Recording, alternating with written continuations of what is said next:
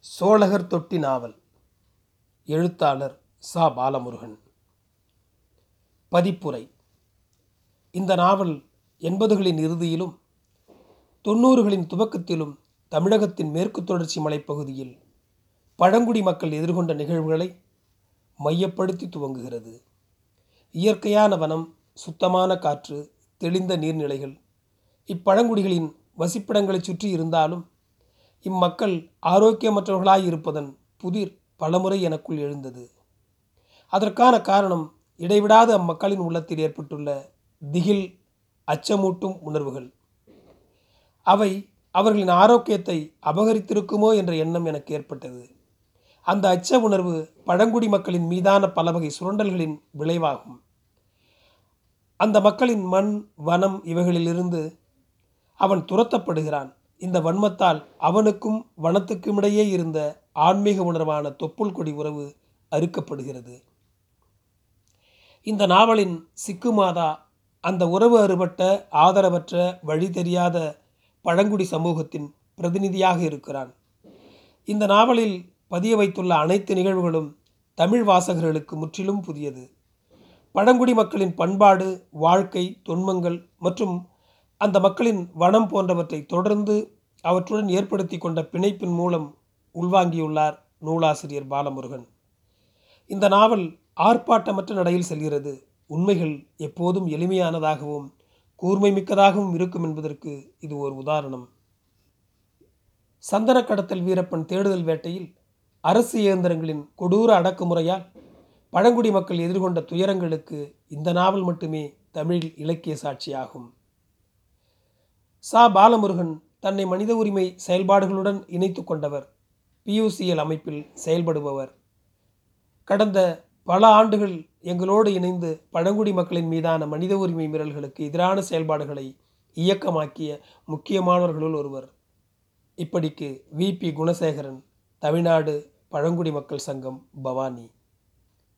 எழுத்தாளர் பாலமுருகனின் உரை. தமிழ் இலக்கியம் பல்வேறு நிகழ்வுகளை பதிய வைத்திருந்த போதும் பழங்குடி மக்களை பற்றிய பதிவுகளை வெகு அரிதாகவே கொண்டிருக்கிறது. இந்த நாவல் தமிழகத்தின் கர்நாடக எல்லைப்புற மலை கிராமத்தில் வாழும் சோழகர் பழங்குடி மக்களை பற்றியது.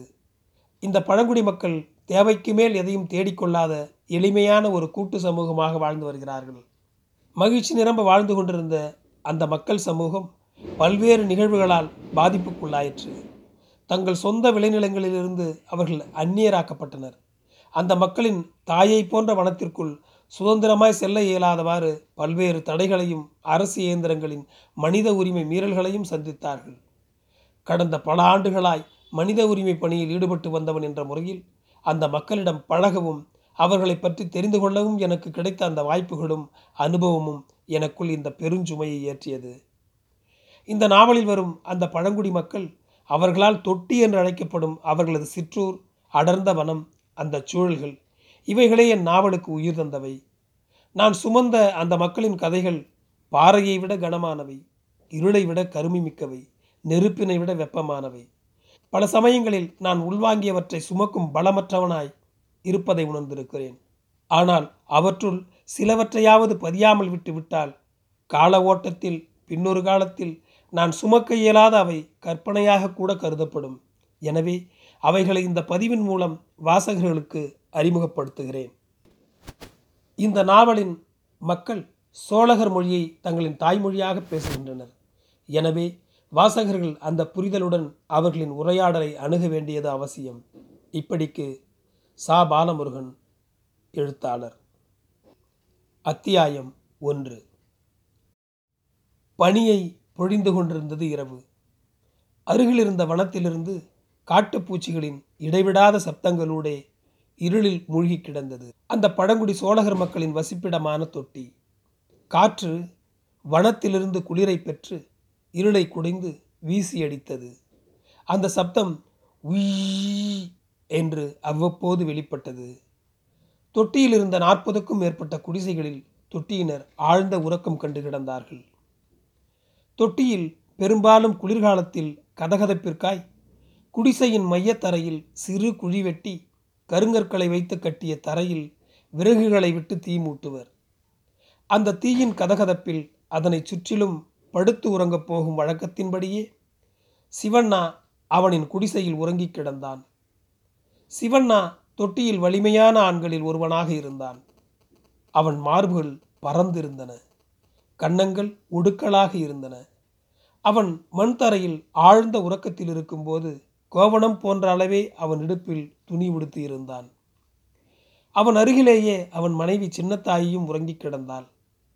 சிவண்ணாவின் குரட்டை அவளுக்கும் அவனின் ஆறு வயது மகன் ரேசனுக்கும் பழகிவிட்டதால் அவர்களின் உறக்கம் அந்த உருமலான குரட்டையிலும் கலைக்கப்படாமல் இருந்தது. அவனின் குடிசை வாசலில் அறுவடைக்கு பின் காய வைத்து எடுக்கப்பட்ட ராகி தானிய கதிர்கள் தட்டுடன் குத்தாரி அமைத்து பாதுகாக்கப்பட்டிருந்தது. அந்த குத்தாரியை தரையில் கருங்கற்களை பரப்பி தளமாக்கிய பின் மூங்கில் படல்களை நிறுத்தி வைத்து அதில் கதிருடன் ராகி தட்டுகளை ஆள் உயரம் அடுக்கி வைத்திருந்தனர். அதைச் சுற்றிலும் குதிரைவாளி புற்கள் குடிசை போல் வேய்ந்திருந்தன. அதன் நெருக்கலான பின்னல்களால் மழைநீர் புகாமலும் பூச்சி அரிக்காமலும் தானியம் பாதுகாக்கப்பட்டது. அந்த குத்தாரியினை நோக்கி தானிய வாசனை நுகர்ந்து திட்டு திட்டாய் இருள் நகர்ந்து வருவது போல் சப்தமின்றி வந்து நின்றன மூன்று யானைகள். அதில் ஒன்று பெரிய கொம்பன் யானை. அதன் தந்தங்கள் மூங்கிலைப் போல நீண்டிருந்தன. ஒரு வருடம் காத்து வளர்த்த அறுவடையை சில மணி தூக்கம் காணாமல் செய்துவிடும் என்று சிவண்ணாவுக்கும் தெரியும். தொடர்ந்து சில நாட்கள் இரவில் விழித்து கொண்டிருந்தவன் குளிரின் நடுக்கத்தில் குடிசையின் மையத்தில் எரியும் நெருப்பின் கதகதப்பில் தன்னை மறந்து உறங்கிப் போனான். குடிசைக்கு வெளியே கொம்பன் யானை மூங்கில் படலை கால்களால் மிதித்து முறித்து குத்தாரி நோக்கி முன்னேறியது. அதன்பின் இரண்டு யானைகளும் படலை மிதித்து வந்தன. மூங்கில் படல் முறிபடும் சப்தத்தில் உறக்கம் களைந்து விபரீதம் புரிந்து மூங்கில் படலினால் ஆன கதவை திறந்து பார்த்தான் சிவண்ணா. மூன்று யானைகளும் குத்தாரியை சாய்க்க நோட்டமிட்டது தெரிந்தது. அதிர்ந்து குடிசைக்குள் புகுந்து மூளையில் சாய்த்து வைக்கப்பட்டிருந்த மூங்கில் கட்டிய தகரத்தை எடுத்தான். அவன் மனைவி இன்னமும் தூங்கிக் கொண்டிருப்பதால் கோபமுற்று அவளின் காலில் ஒரு மிதி மிதித்து யானை எழுந்திரடி வெடியெடு என்றான். தூக்கத்திலிருந்து அதிர்ந்து எழுந்து சீலையை எடுத்து திறந்து கிடந்த மாறை மறைத்துவிட்டு வெடியெடுக்க ஓடினாள் சின்னத்தாயி. சிவண்ணா கையில் இருந்த தகரத்துடன் இணைக்கப்பட்டிருந்த மூங்கிலை இழுத்து தகரத்தின் மீது மோதச் செய்தான். மூங்கில் தகரத்தில் மோதி டமார் என்று சப்தமிட்டது. குடிசையின் வாசலில் இருந்தபடியே ஹூ ஹூ என்று சப்தமிட்டான். சிவண்ணாவின் சப்தமும் தகரத்தின் ஒளியும் தூங்கி கிடந்த தொட்டியை துணுக்குற வைத்து எழுந்து வரச் செய்தது. தொட்டியில் அவரவர் வீட்டில் இருந்த தகரங்களை எடுத்து வந்து தட்டத் துவங்கினர். சப்தம் அதிகரிக்கவே யானைகள் சற்று பின்வாங்கின. சிவண்ணா யானைகள் குடிசையை நோக்கி வராமல் இருக்குமாறு பார்த்து கொண்டான். மூங்கில் தப்பைகளை படலாய் பிணைத்து அதில் செம்மண் பூசி நிறுத்தப்பட்டிருந்த அந்த குடிசையின் சுவர்கள் கொம்பன் யானையின் சின்ன உரசலுக்கே உடைந்துவிடும் என்று அவன் அச்சத்துடன் இருந்தான். தொட்டியினர் சப்தம் அதிகரிக்கவும் சில பட்டாசு வெடிகளை கொளித்து வீச அதிலிருந்து வந்த சப்தத்தை விட கந்தகத்தின் வாசனையை முகர்ந்து பீதியடைந்த யானைகள் குத்தாரியை விட்டு பின்வாங்கி மீண்டும் படல் வேலியை உடைத்துவிட்டு அப்பால் வனத்தினை நோக்கி சென்று இருளில் மறைந்தன. யானையின் ரத்திகள் தரையில் சூட்டுடன் இறைந்து கிடந்தன. சிவண்ணாவின் குடிசை முன்னே மூங்கில் சாய்ந்திருந்தது.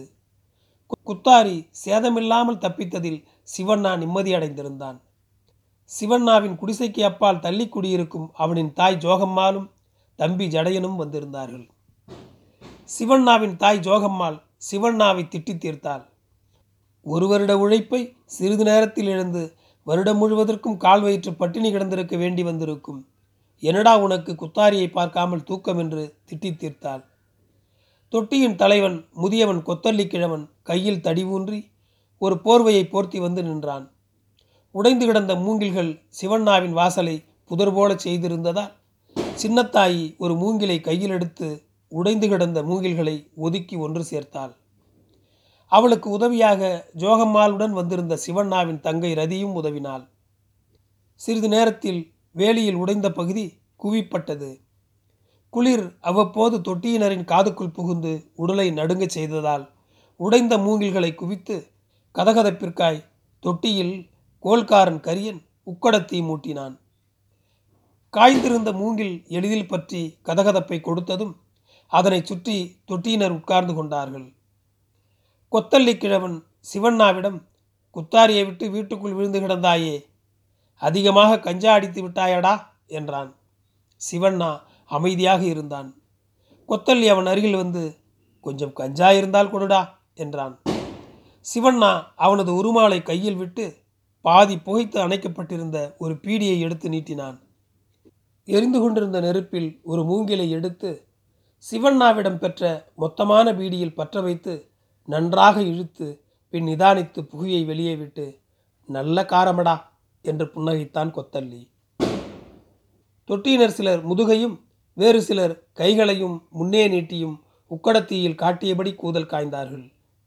கொத்தள்ளி கிழவன் கஞ்சாவை புகைத்தபடியே சின்னத்தாயை பார்த்து உன் புருஷன் கொஞ்சம் தூங்காமல் பார்த்து கொண்டிருக்கலாம் இல்லையா? அவன் அதிகமாக கஞ்சா புகைக்க விட்டு விட்டாயா? என்று கேட்டு சிரித்தபடி மீண்டும் புகையை இழுத்தான்.